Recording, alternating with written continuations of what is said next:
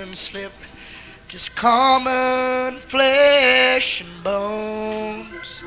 But I'll prove someday just what I say.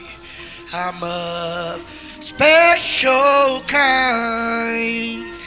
When he was on the cross, I was on his mind.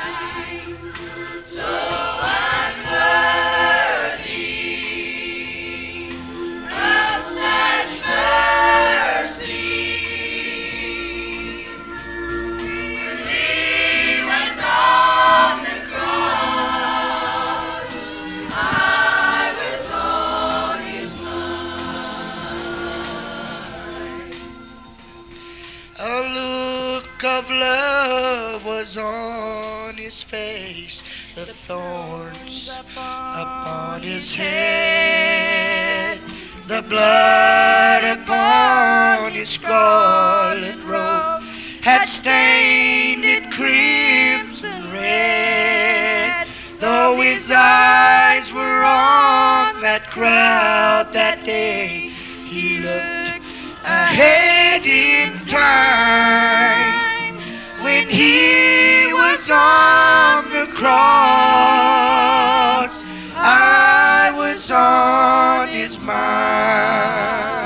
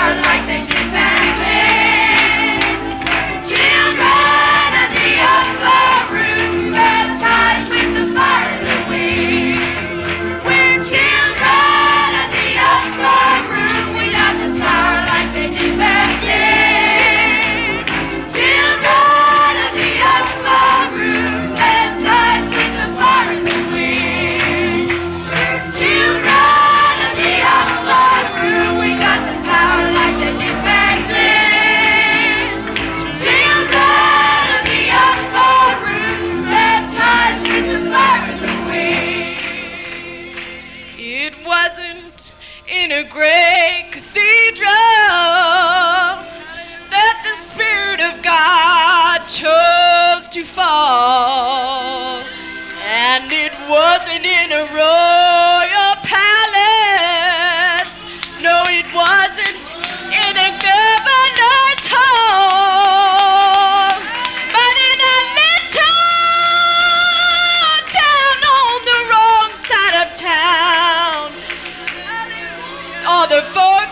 passing by, they could hear a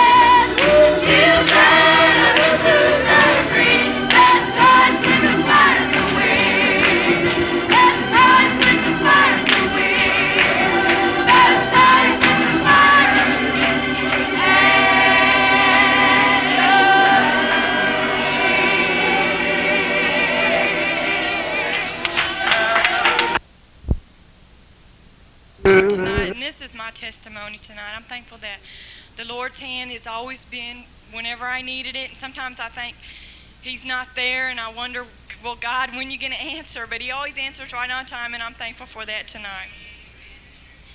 Oh, to God's unchanging hand. Oh, to God's unchanging hand. Build your hopes on things eternal. Oh, just hold to God's unchanging hand. Trust in Him, He will not leave you. Whatsoever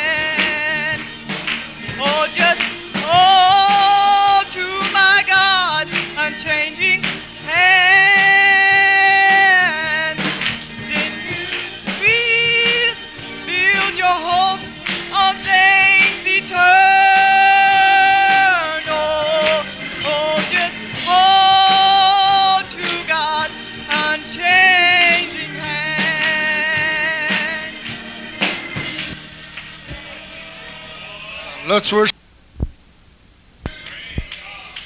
Praise the Lord. Hallelujah. Hold to God's unchanging hand. Praise God. I preach a message titled No Time for Quitting. There's a lot of things that God is, but He's not a quitter. He doesn't change. He's the same yesterday, today, and He'll be that way tomorrow. He'll be that way the day after. He'll be that way the year after. He'll be that way the decade after. He'll be that way the generation after. He'll be that way the century after.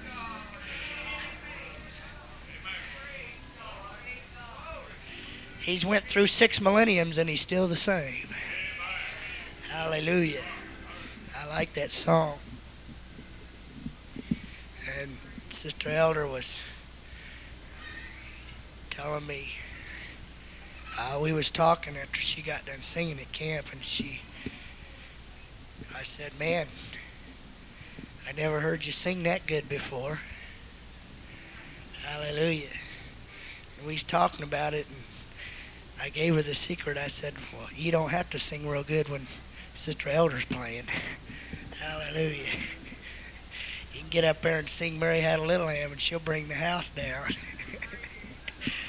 Praise God. I appreciate my mother and father.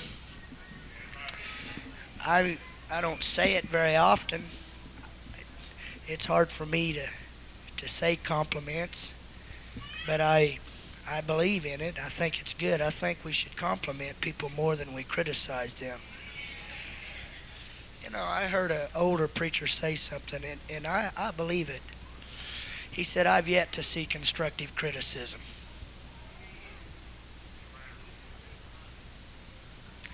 Criticism tears people down. I'd much rather work on people's better points than to point out their faults. I'm not saying that there isn't a time when they need to recognize. Some people, the only way you recognize it, so to speak, is to slap them upside the head. But I'll leave that for somebody else. I'm not that kind of a person. Hallelujah. And I appreciate my mother and father. Appreciate a godly mother and dad that'll teach me the ways of truth. Not only will they teach me the ways of truth, but they will show to me how to seek after truth. The Bible says, Blessed are they which do hunger and thirst after righteousness, for they shall be filled. You can, you can be in church all your life, but if you're not hungry for the true things of God, you'll never get them. That's why you see young people that are raised in the church backslide and go out and never live for God, is because somewhere or another the hunger for the truth of God was never instilled with them. And I, I'm not, you know, I'm not saying that against parents. I don't. I believe the parent can only do so much. Sometime or another, the the young man or the young lady has to come to a revelation that they have to have an experience with God themselves, and they have to hunger and and and search after truth. Blessed is he that hunger and search after righteousness, for he shall be filled. Hallelujah. But somehow or another, my mother and father relayed to me the hunger to seek after the things of God. And so I appreciate that so much. I want to uh, preach out of the book of Joshua tonight. And I asked the Lord before I come out here why that he gave me a message like this. And when I come out here, I see tonight why he did. Hallelujah. And I really believe the Lord wants to do something miraculous in this service tonight. I I was inspired by brother. Can I talk a little while? I want to know more. I don't claim to know everything, and uh, I enjoyed that so much this morning. I heard I heard a little tidbit from several different sources. It's rumored that the Jews already have the Ark of the Covenant back. And I've heard that.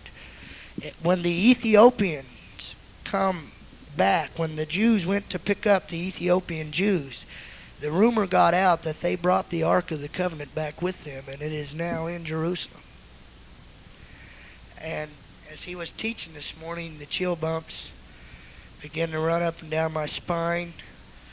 I believe that Jesus Christ is coming back so soon that we that even preach about it don't even recognize the nearness of the coming of Jesus Christ. I don't even know that I understand that. I try to pray every day, God, let me be aware of your coming today. Because the Bible said that he's coming for those who are looking for him. If the good man of the house had known what hour he was coming, he would have been ready for him. Then Jesus said, Watch therefore, for you know neither the day nor the hour when the Son of Man cometh. Hallelujah. And the Bible said that he's coming after them who are looking for his appearing, his blessed appearing. But I want to tell you something. I really believe with all of my heart that the biggest sign that Jesus Christ is coming back is the lack of awareness. And when there is awareness, the lack of concern. We have our own little religion. Oh, we're saved. If Jesus should come, we we go into rapture tonight. And I like to feel assured that I am saved, but I want to tell you something. I want to I want to hunger in my heart every church service to come and check out my life and see if I'm saved. Hallelujah. The world has turned away from the convicting power of God. I got this out of a book that I read lately. They preach a cheap grace. This saying was written by a, a man, Dietrich Bonhoeffer, who was a German, who was thrown into a German concentration camp during World War II because of his outspokenness against the godlessness of the Third Reich. But he wrote these words Cheap grace is the preaching of forgiveness without requiring repentance. Baptism without church discipline. Communion without confession. Absolution without personal confession. Cheap grace is a grace without discipleship. Grace without the cross. Grace without Jesus Christ living and incarnate. It is under the influence of this kind of grace, quote unquote, that the world has been made Christians. But at the cost of secularizing the Christian religion as never before. The Christian life comes to mean nothing more than living in the world and as the world. In fact, in being prohibited from being different from the world for the sake of grace. You know, when the Oak Ridge boys come out, they say, well, we wear our hair long because we want to reach those that have their hair long. And they put the peer pressure on the church to be like the world. The cheap grace has prohibited us from separating ourselves for the sake of the real grace of the cross.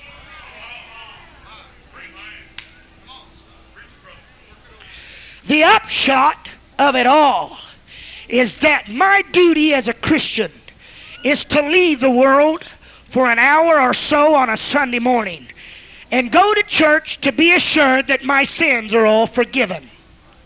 I need no longer try to follow Christ, for cheap grace, the bitterest foe of discipleship, has freed me from that.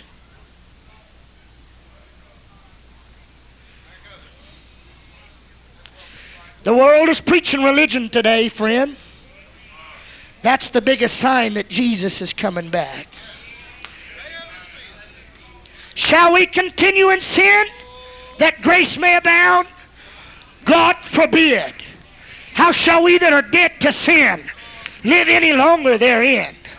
Know ye not that so many of us, as were baptized into Christ, were baptized in his body? So that, like as Christ was raised from the dead, so can we be raised to walk in newness of life. I'm going to preach a message tonight about a gospel that saves from sin. I'm going to preach a message tonight about a gospel that's able to deliver you from cigarettes.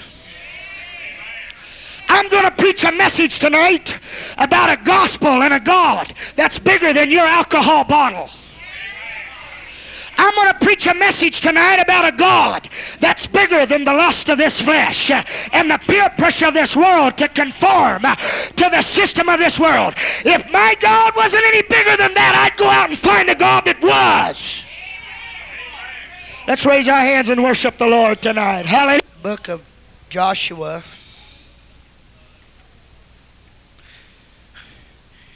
This is really on my heart.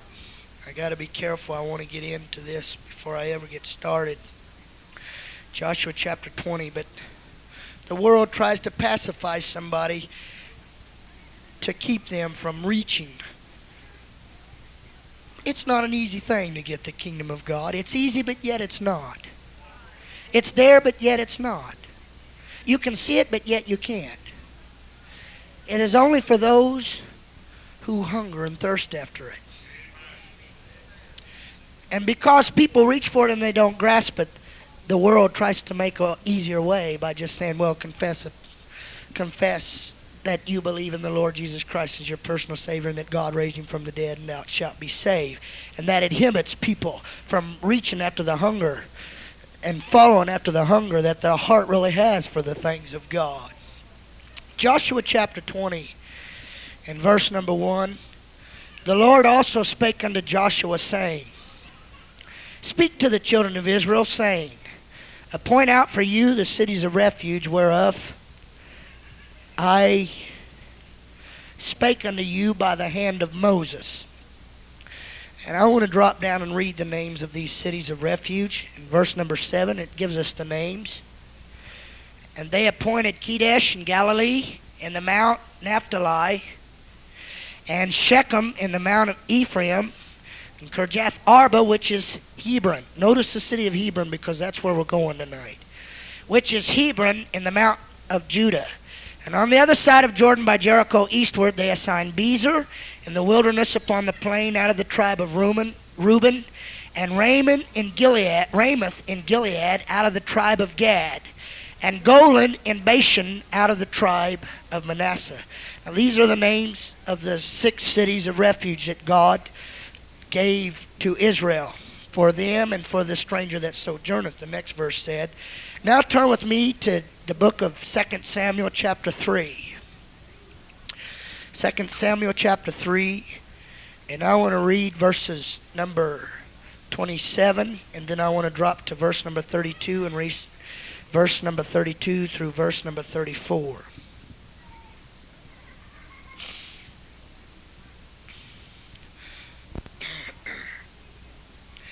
Second Samuel chapter 3 and verse number 27. And when Abner was returned to Hebron, Joab took him aside in the gate to speak with him quietly, and smote him there under the fifth rib, that he died for the blood of Asahel, his brother. Verse number 32. And they buried Abner in Hebron. Notice they buried him in a city of refuge. The wise man said in the book of Ecclesiastes, I saw the wicked come and go, as it were, from the city of the holy, and they were forgotten. They buried Abner in the city, in the city of Hebron. And the king lifted up his voice and wept at the grave of Abner, and all the people wept. And the king lamented over Abner and said, Died Abner as a fool died. Thy hands were not bound, nor thy feet put into fetters. As a man falleth before wicked men, so fellest thou. And all the people wept again over him. Let's ask the Lord to move and speak to our hearts. God, in the name of Jesus, praise God. Praise God. You may be seated. I want to speak to us for a little while tonight on the subject of just outside the gates of the city. Just outside the gates of the city. The whole Testament evolves around God bringing Israel out of Egypt and establishing them as a nation. Before you'll ever understand the Godhead, you must understand in the Old Testament the nation of Israel was the manifestation of God. Now, not literally, but that was what he used as a sign to the other nations of his power. First it was Abraham. Then Abraham had a son called Isaac. Then Isaac had a son called Jacob. Then, A- then Jacob bore the 12 sons who became the 12 tribes of Israel, who went into captivity in Egypt, who became a nation in the captivity of Egypt. And then God come and delivered them from the land of Egypt. Now I've heard people kind of, and I want to say this carefully, they kind of demean the term of spiritual visitation. But I want to tell you something. Jesus looked at Jerusalem and said, You missed your hour of visitation. I believe in spiritual visitation. I don't believe that the Lord comes and visits and then withdraws, but He used dispensations, He used nations, He used all kinds of things to show of Himself and His visit to His people. In the Old Testament, God used Israel as a sign to the other nations of his power. Israel was separate from every other nation because every other nation was a pagan nation and a and a uh, polytheistic nation, which meant that they believe in many gods. But Israel was monotheistic, which meant that, and their even their own their first commandment even stated, "Hear, O Israel, the Lord our God is one Lord, and Him only shalt thou serve." Uh, and that's what separated them from the rest of the nations uh, about them. God gave them distinct uh, marks of separation. Uh, they had the separation of circumcision. Uh, they had the separation of morality. Uh, they had the separation of the law that God gave them in the Old Testament. God brought them out. It was a tremendous, it was a tremendous visit of God. A lot of people say, well, it was the death angel that visited Egypt, and, and, and the death angel, it wasn't the death angel. God looked at Moses and said, I will pass through the land of Egypt this night. I've looked in the Bible and I can't find anywhere where a death angel passed through, but I can find out where God Himself walked through Egypt that night uh, and delivered His children, uh, just like he will uh, on the day of the rapture. Uh, well, the Bible said that he's coming with a shout, uh, with a voice uh, of the archangel, and with the trump of God. Hallelujah. I want to tell you something. Uh, he's coming back for his church himself. Uh, he's not sending Gabriel after him. Gabriel's coming with him. But it's going to be the Lord that comes back and takes his people away. God visited Egypt. And them people did not recognize that it was God that visited them. And because they did not recognize that God had come and paid his children a visit, his children a visit, there were tremendous tragic implications uh, that that happened to these people and, and hazards uh, they, wherein the firstborn of every creature died. Not only the firstborn male or child. You got to understand. If your dad was a firstborn, God took him. If your grandma was a firstborn, God took him. If your sister was the firstborn, God took her. If your mother was the firstborn of the family, God took her.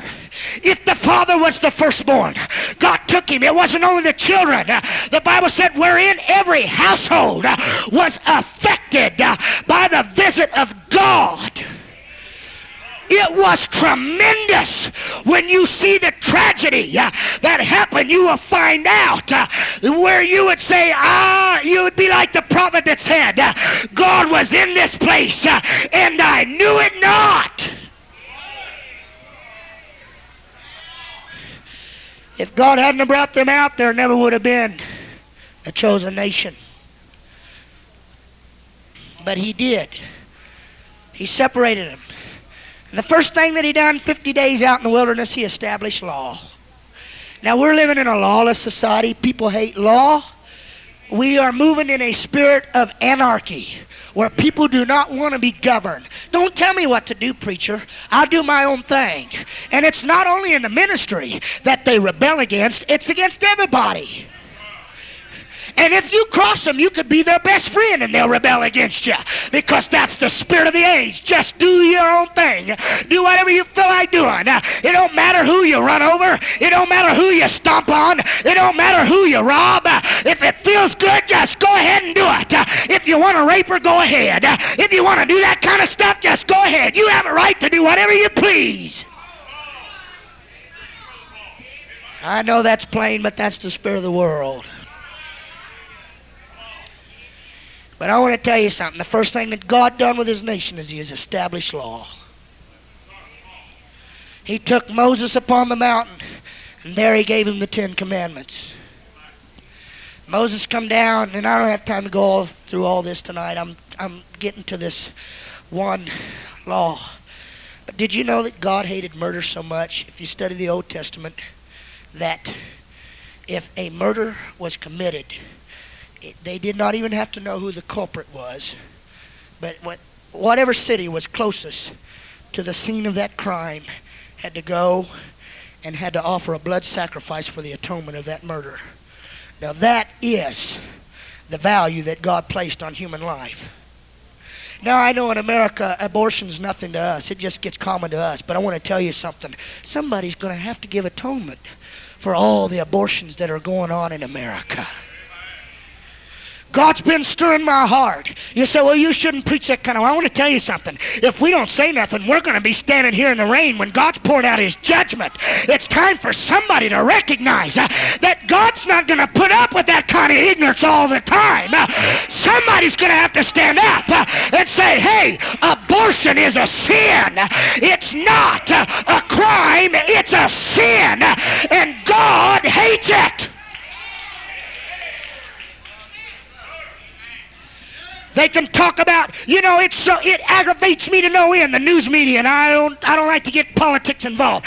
They'll get some dingling over there to write up about all the stuff that's going on in Africa and how many of those people are getting killed over there. And I know a missionary that was over in South Africa, and he says that the way they do that is the communists stand back, long range, with high-powered rifles, and they get in a riot and they'll shoot somebody and then they'll blame it uh, on the government over there. Uh, he said, I watched them do it myself, uh, and that's all propaganda, but yet this communist and, and atheistic news media that we have, they'll go over there and they'll say, look at these human rights that are being violated. Look at all this. Why? And they use race and they use prejudice. But right here in America, you never hear anything about the little child that's saying, hey, give me a right to be a preacher. Give me a right to be a lawyer. Give me a right to be a doctor. Give me a chance. Uh, if you don't want me, let somebody else adopt me. Uh, just give me a right to live. Uh, Hey, I'm telling you, America, it's time for us to stand up and say, Thus saith the Word of God. We need to stand up for the Word of God.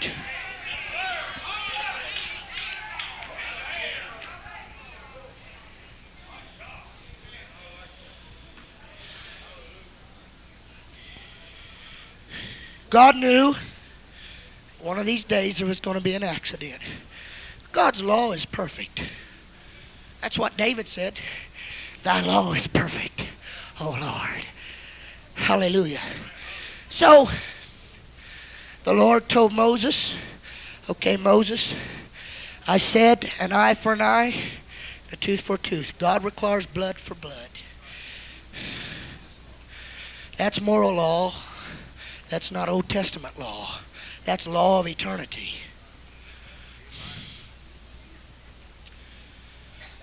That was there before the Old Testament was ever in the law. God knew that there was going to be a mistake, or maybe a herd of oxen with a plowshare behind them would get loose, and a little child. Now, stick with me. Hallelujah. I feel in my spirit some of you are wondering. Stick with me. Let me preach tonight. How many of you are going to let me preach tonight? There's some folks here that need to hear what I got to say tonight. God knew that there was going to be a time where maybe a, a, a herd of oxen or a yoke of oxen with a plowshare behind them would get loose and a little child run out in the street to get his toy or whatever they had back in those days. And the herd of oxen would run over him and he'd kill the little child. It was nobody's fault. The guy couldn't help it because the herd of oxen got away, and neither could the mother help it because just because she turned around to something else that her child ran out in the street. It's just that way. But yet there were disputes, and somebody said, hey, they deserve to die because God requires life for life. They deserve to die. They've got to die. So God established a perfect law. He made six cities, and I named them to you tonight. That He said that if this should happen, the guilty party can run to this city, and there in this city they will be safe until they face the Sanhedrin and they have been cleared or they have been appointed guilty. And if they are guilty, then they are appointed to die. They were to stone them or to kill them. If it, the case was all muddled up, where they couldn't decide what it was, that person had to stay in that city until the high priest died. You say, well, what about my children? I'm sorry. That accident happened, you got to stay there. Now I'm building something. Stick with me. What about my wife? Well, I'm sorry. Uh, That that happened. You can go out there, but you're taking a risk if you go out there because the Bible said the avenger of that blood, if he ever saw you, he could kill you right there and he could be innocent. But it's lonely in here. Well, it's up to you. You can go out there if you want to, but I wouldn't because the avenger's out there. And this is where our story culminates tonight. We find that Israel in the book of 2 Samuel was in a civil war. Saul had just been killed by the Philistines, and that dude had stepped on him and lied. You know that Amalekite lied? He didn't kill Saul. Saul killed himself. He was a liar. He thought he was big stuff, went and told David, Look what I done for you. And David hewed him to pieces. But there, Saul had been killed. He killed himself. His sons had been killed. Israel was in turmoil. And David stepped to the throne. He was the anointed of God. But yet there was some still there were still some sons of Saul that were left. And the Bible said that Israel was in turmoil because a, a, a, a majority of them wanted David to be king, and yet a majority of them wanted Saul's sons to be king. But the prophecy of God from the man of God, who was the judge Samuel, said, No, uh, Saul's seed shall be cut off from the kingdom. That's what the Bible said. He would rule no longer. His children would not rule. But yet there were people that wanted them to rule, and it was civil war. It wasn't only talking, friend. They were killing each other. If you study the Bible, Joab and Abner were in it. They were fighting it out. They wanted to, they, either side, both sides wanted to win and set their man up as the king until finally David grew sick of it. Uh, and he said, All right, enough is enough. There's a there's been enough bloodshed in Israel, and if we keep fighting like this, uh, the people on the outside are going to see the division on the inside, uh, and they're going to come and destroy us. Uh, and that's the way the church is. Uh, if there's fighting and fussing and carrying on, uh, the devil knows that he can't get it from the outside, uh, so he works on it from the inside. The Bible said the gates of hell cannot prevail against the church. The devil knows that, so he tries to get in here and work on us. So David called Abner. He said, Enough of it, Abner. It's enough. We've had enough bloodshed in this city, in this country. And Abner, he was tired of war. He didn't want to fight. And David probably told him, Man, there's a place for you here in this kingdom.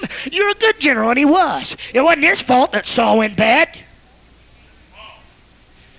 And so they made a deal, but Abner didn't like it. I don't know what the problem was. He must have been jealous or something. I don't know what it was. Joab didn't like it because Abner and David made peace.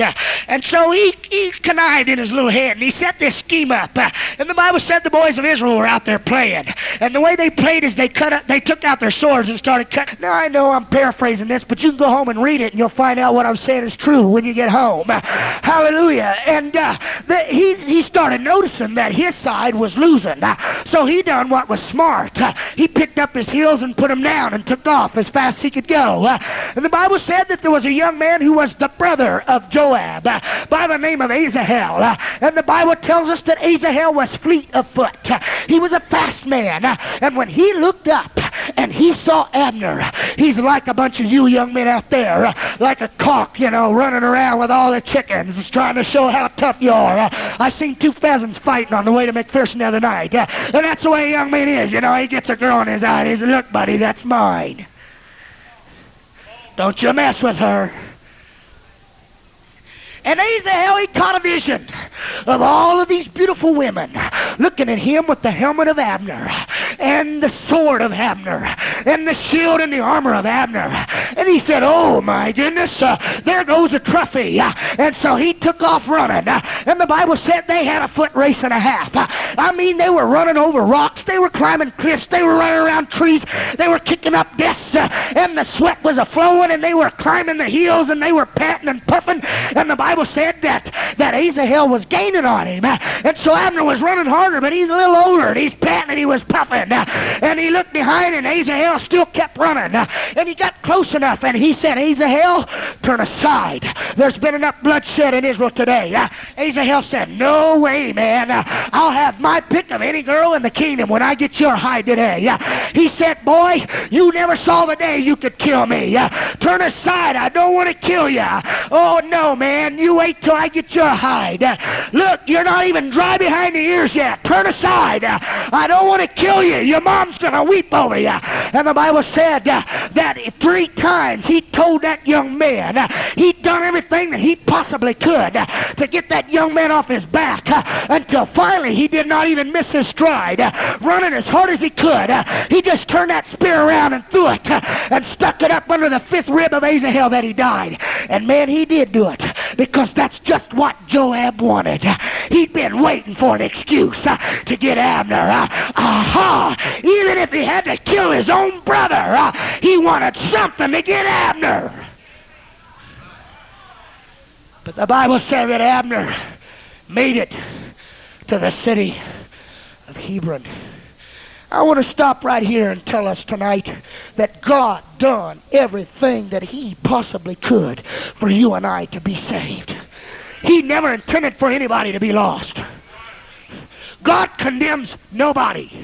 You condemn yourself. The Bible said God sent not his son into the world to condemn the world, but that the world through him might be saved because the world was already condemned because they did not believe on him. And by the way, there's a, there's a tremendous difference between the definition of condemnation and the definition of conviction. Condemnation is a pronouncement of doom. Conviction is an awareness of what has been pronounced over you. Oh, when people don't try to push it down that God's condemning you just because he's convicting you. You're the one that condemns yourself. Your sin condemns you.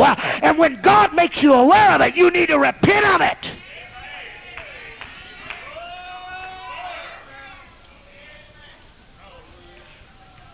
God done everything that he could to make it safe for us. Hallelujah. Jesus said, Come unto me, all ye that are heavy laden, that are weary and heavy laden, and I will give you rest. Take my yoke upon you, for my yoke is light, and my burdens are light. The Bible tells us that God's way is not the hard way. His yoke is easy and his burden is light. I want to tell you something, backslider. God's yoke's not heavy. The Bible says the way of a transgressor is the hard way. That's the rough way. You say you don't know what I'm going through. Oh, yeah, I do too. A lot of you saints don't even know I was backslidden when I was sitting in this church. There were nights I'd go home and go to bed, and I knew if God come, I'd go to hell that night. I'm telling you, it's ten times easier to live with your conscience clean, knowing that God has forgiven you, than to sit there and to know the truth and know that if you should die or if God should come, you'd be lost.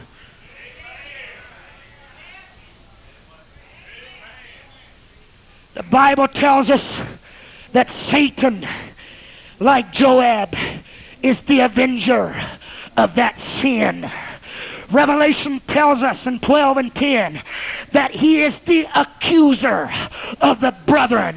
He stands there before God and he says, Look, God, she's a sinner. Look, God, he committed sin. They belong to me, God. The Bible tells us that's what he told God about Job. He said, Oh, God. The Bible said he was accusing Job. He was telling lies on Job. He was saying things about Job that were not even so. And that's what he does. He comes to you. Uh, he accuses you. Uh, he tells you you can't live for God. Uh, you can't do it. You just fall right back in the same rut. You go to the same places. You visit the same people. You cuss like you used to cuss. You smoke like you used to smoke. You drink like you used to drink. But I'm telling you, God done everything that he possibly could to make a way of escape for you.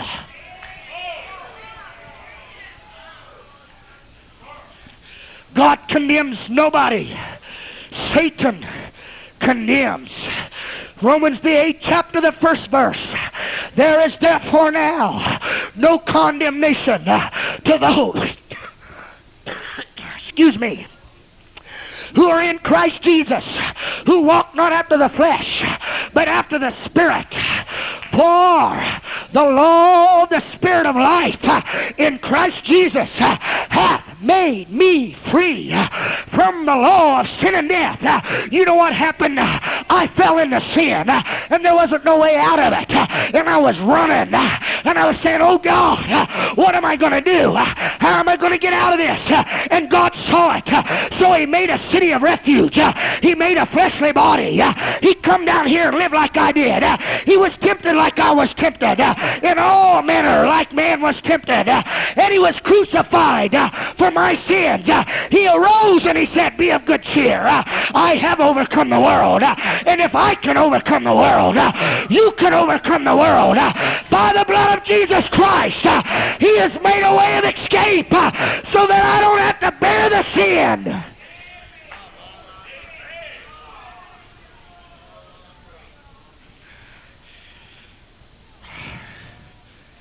For what the law could not do in that it was weak through the flesh. You know better than to do those kind of things. But your flesh is weak. God sending his own son in the likeness of sinful flesh and for sin condemned sin in the flesh that the righteousness of the law might be fulfilled. And those who walk not after the flesh but after the spirit. My god I never knew that's the answer.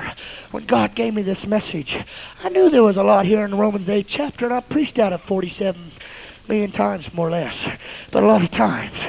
Hallelujah. And all of a sudden, God started showing this to me. I said, God, how do I get out of this temptation? How do I get out of this condemnation? How do I do that? And he said, the way you do it's to walk not after the flesh, but after the spirit. For what the law could not do in that it was weak to the flesh. There's no way to overcome cigarettes in the flesh. There's no way to overcome alcohol in the flesh. It's just like Alcohol Anonymous said.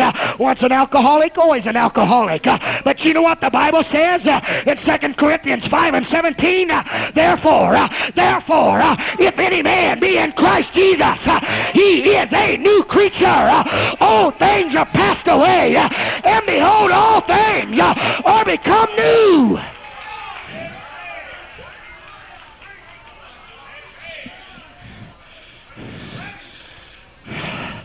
Ooh, I want to tell you something. One one time a few years ago, I was a sinner and I was running and I was saying, "Oh God, please help me! My God, the devil's on my back. He wants to make a whoremonger out of me. He wants to make a cusser out of me. He wants to make a dope addict out of me. He wants to make a rock and roll player out of me. He wants to make a love of the world out of me. My God, what am I going to do?"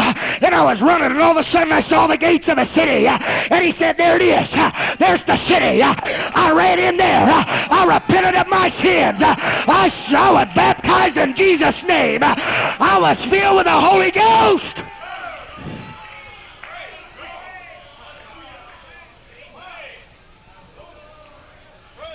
And the devil come booking up there. And all I could do was stop. Because the gates of hell cannot prevail against the church. And so what he tries to do, he tries to entice you out. Come on out. Come on out here. Come on. You know what he wants you to do? He wants you to get carnal. Because right there in Romans 8 chapter, he said the carnal mind is enmity against God. He's not stupid. He knows what it takes to destroy you. You say, oh, they're so spiritually minded, they're no earthly good. Thank God. Thank God. Hey, let me put you to an experiment tonight. Be honest with me. Tell me the times that you've fallen into error. When are those times? Are they when you're spiritual or when you're acting crazy and carnal? It's when you're crazy and carnal. They that are after the flesh do mind the things of the flesh. But they that are after the Spirit, the things of the Spirit. For to be carnally minded uh, is death, but to be spiritually minded, uh, that's your city. The Holy Ghost is your refuge. Stay in the Holy Ghost. Stay in the Holy Ghost. Don't get outside. Your refuge is in the Holy Ghost.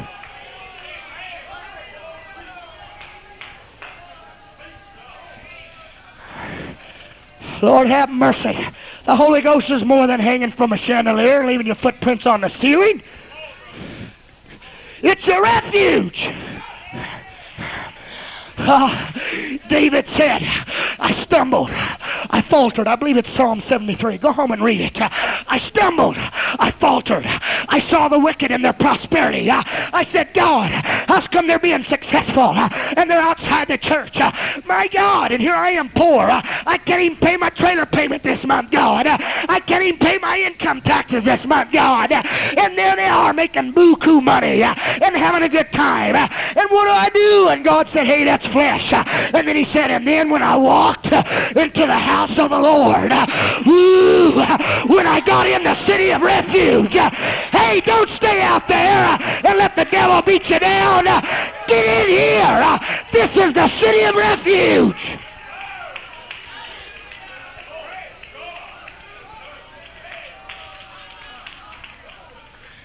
My faith is weak. I'm going down. Oh, that spirit of lust gets a hold of you, and you know it does, young man. Young lady, it gets to churning inside of your gut. You try to get away from it, and there it's just a rolling. It's just a rolling. You say, God, how do I get out of it? You don't get out of it. That's the way He made you. The only way you can do it is to get in the Holy Ghost and say, God, I gotta have you. I gotta have you. I need you, Lord.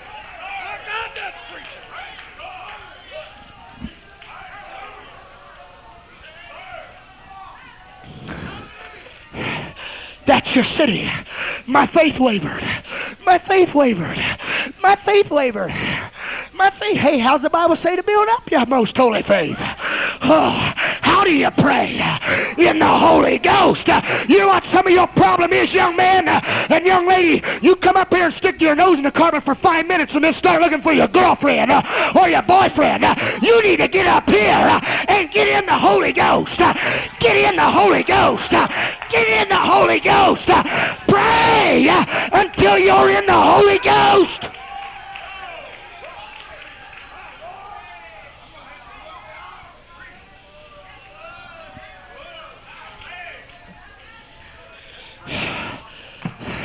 Having trouble with my bills.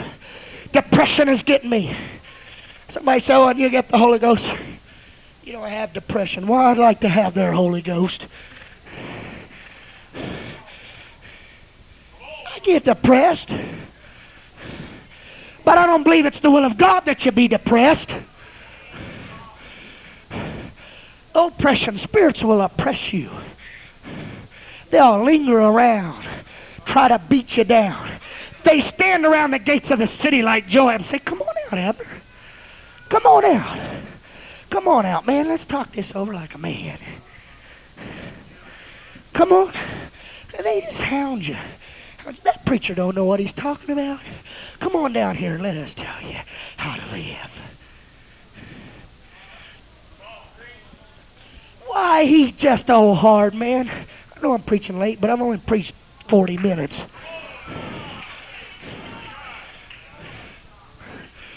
Hallelujah. You got a two hour tape. I feel the Holy Ghost up here tonight. Y'all think I'm having fun, and I am, but I want to tell you there's some people here tonight that God wants to deliver.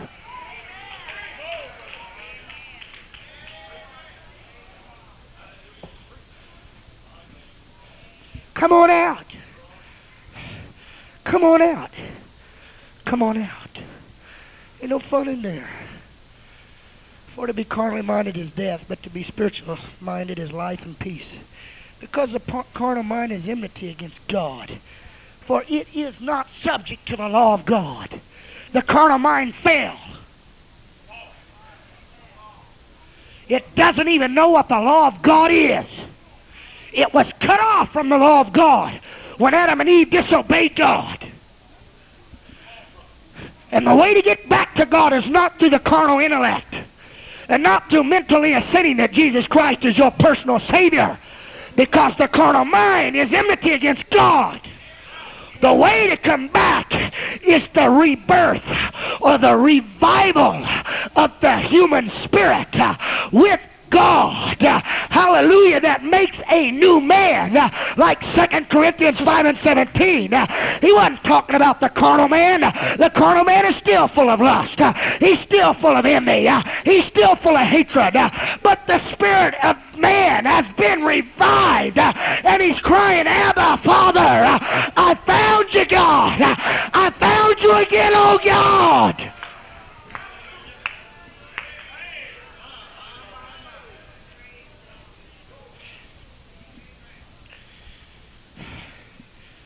Abner was safe as long as he was in that city. And here's one they'll use.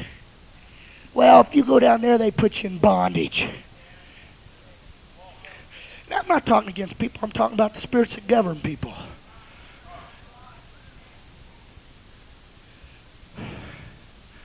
We have not received a spirit of bondage. That's what the Apostle Paul said in Galatians. You go down there, they put you in bondage. They put all these restrictions on you.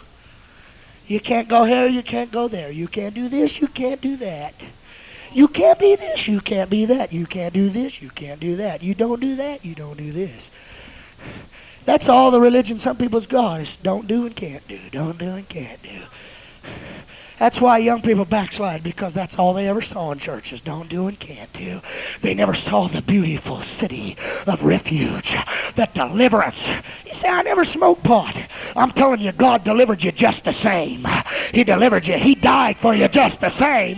Just because you never smoked it doesn't mean that you wasn't delivered from it. It'd be better that you never tasted of it because it'll leave scars there that you can't ever get rid of.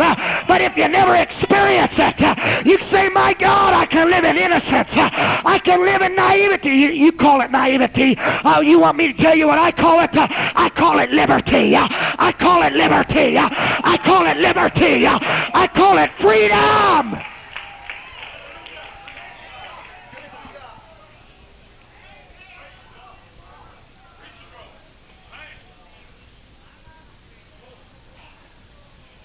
Abner, don't go out there.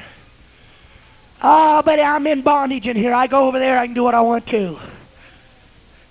I will admit there were walls around that city. There were walls around that city. But those walls were not to keep people in. Those walls were to keep Joab out.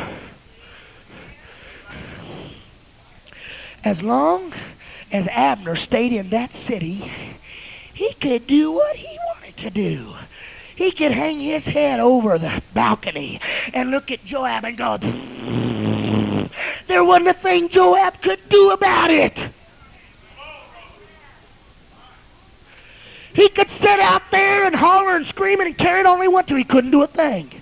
If he'd have stepped one foot in that city, the guards of that city would have hewed him to pieces. That was the law of God.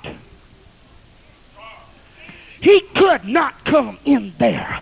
Let me tell you something about the holy place. Ooh, where the angels are. There's something the devil would love to get in here because that's the key. There's the power, and he would love to have the secret to the power. That's what he wanted from God. And he tried to get in there, and God kicked him out of heaven. God caught him eavesdropping, and he said, Get out of here, boy. This don't belong to you. Uh, But that's what he wants you to do. He wants you to come on out. Tell me about it, man. Uh, Come on out. You can have the same freedom out here. He tries to mimic the church. Uh, He tries to give a counterfeit. He tries to justify and to ease your conscience and say, Well, it's all right. But all he wants to do is kill you. But I'm telling you, there's something about the Holy Ghost. You can be driven by temptation. Uh, It can, I'm telling I know what I'm talking about.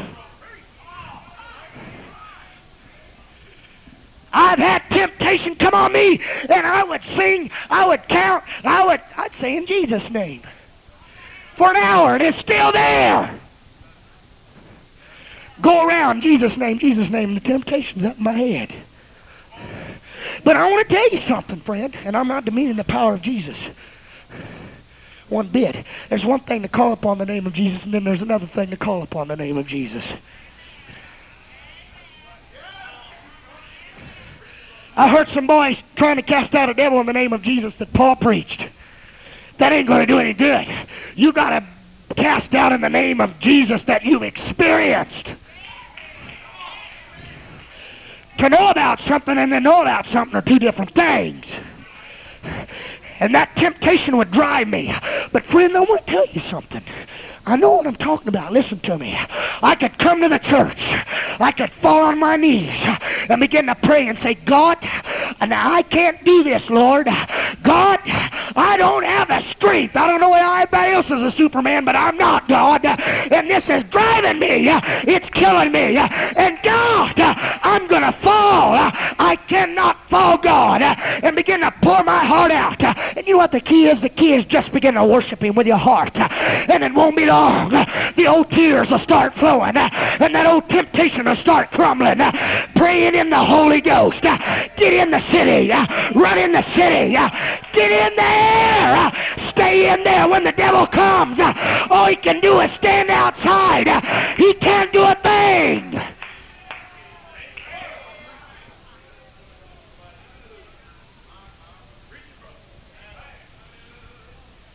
Abner. Abner. Abner. Don't go out there. Listen to this verse. Hebrews 12.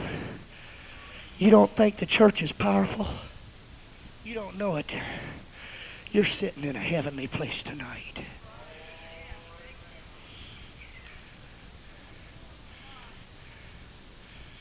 Hebrews chapter 12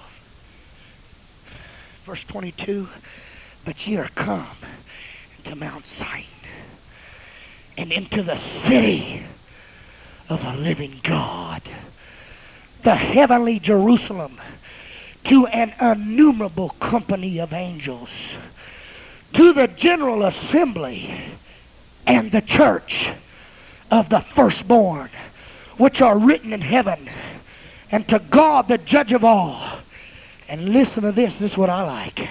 And the spirits of just men made perfect. You know how to get perfect? Get in the Holy Ghost. Get in the Holy Ghost. Get in the Holy Ghost. That's the only way to do it.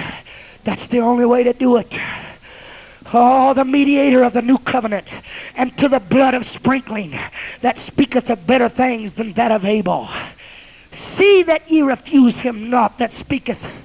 For if they escape not who refused him that spake on earth, much more shall we not escape if we turn away from him that speaketh from heaven.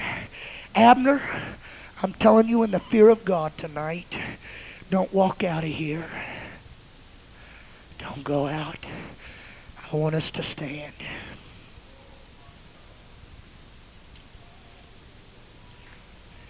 Church, if you ever prayed for conviction, I'm asking you pray for it now. Abner, listen to me tonight. Every eye closed. Pray quietly, please. I want them to hear what I'm saying. Don't stop praying. I don't want you to stop praying. Listen to me, Abner. Joab's out there waiting on you, Abner. You walk out there, you're walking back to the same alcohol. You're walking back to the same cigarettes. You're walking back to the same spirits of lust. You're walking back to the same bitter spirits, jealous spirits. You're walking back.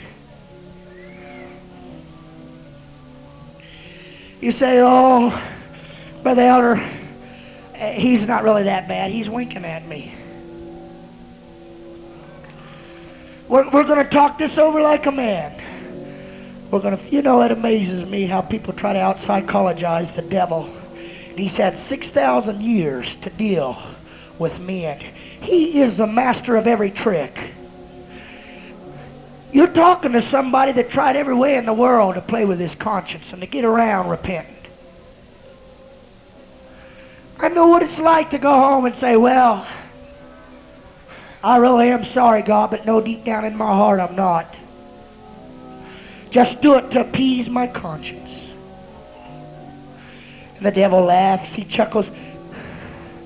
He'll even take the temptation off you for a while to make you think you got victory over it, and all of a sudden he'll hit you. And he just laughs when you walk around and you say, Oh God, I thought I was delivered, God. Oh, God.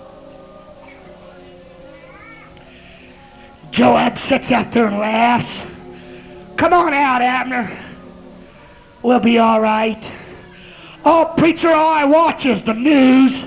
What's wrong with the news? I'm telling you, television is from the pits of hell. You say you shouldn't preach that way, you're an evangelist. I want to tell you, television is worse, maybe, than cigarettes and alcohol. Lust, fornication, adultery, hatred, murder. It's on the news too, friend. Don't tell me it's not. Stealing, cheating, immorality, not immorality, immoral. They're beyond morality.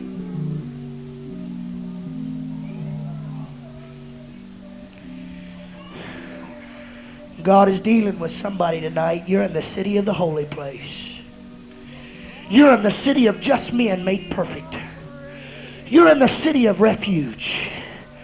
Come on, Abner. See that you refuse him not that speaketh. How shall we escape? Come on, backslider. Come on, backslider. God knew. He told me what to preach tonight. Come on. Don't walk out of here. Don't walk out of here. God, you're in the city of refuge tonight. Joab's waiting with a knife of lust. He's waiting with a knife of temptation. Can you not see it?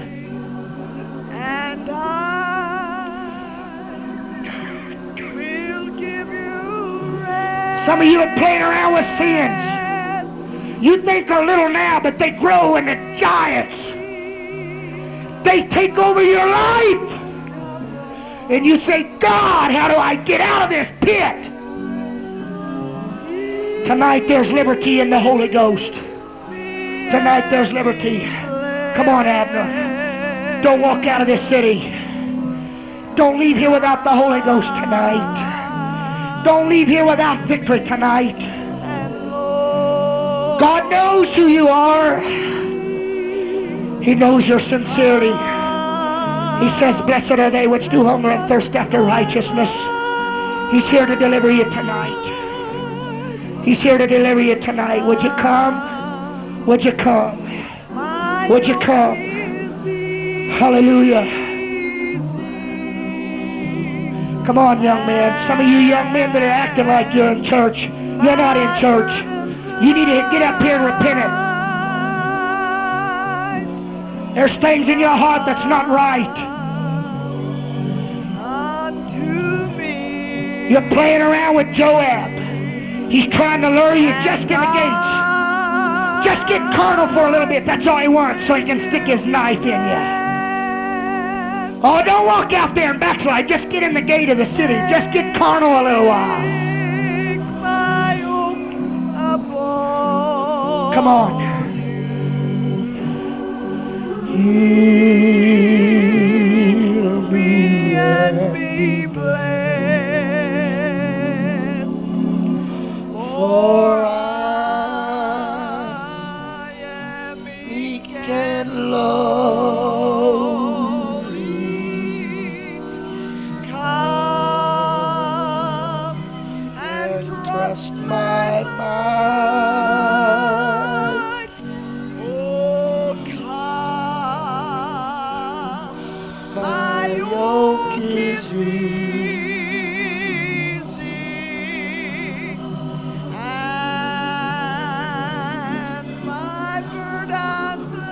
long you gonna wait? How long you gonna fight with your conscience?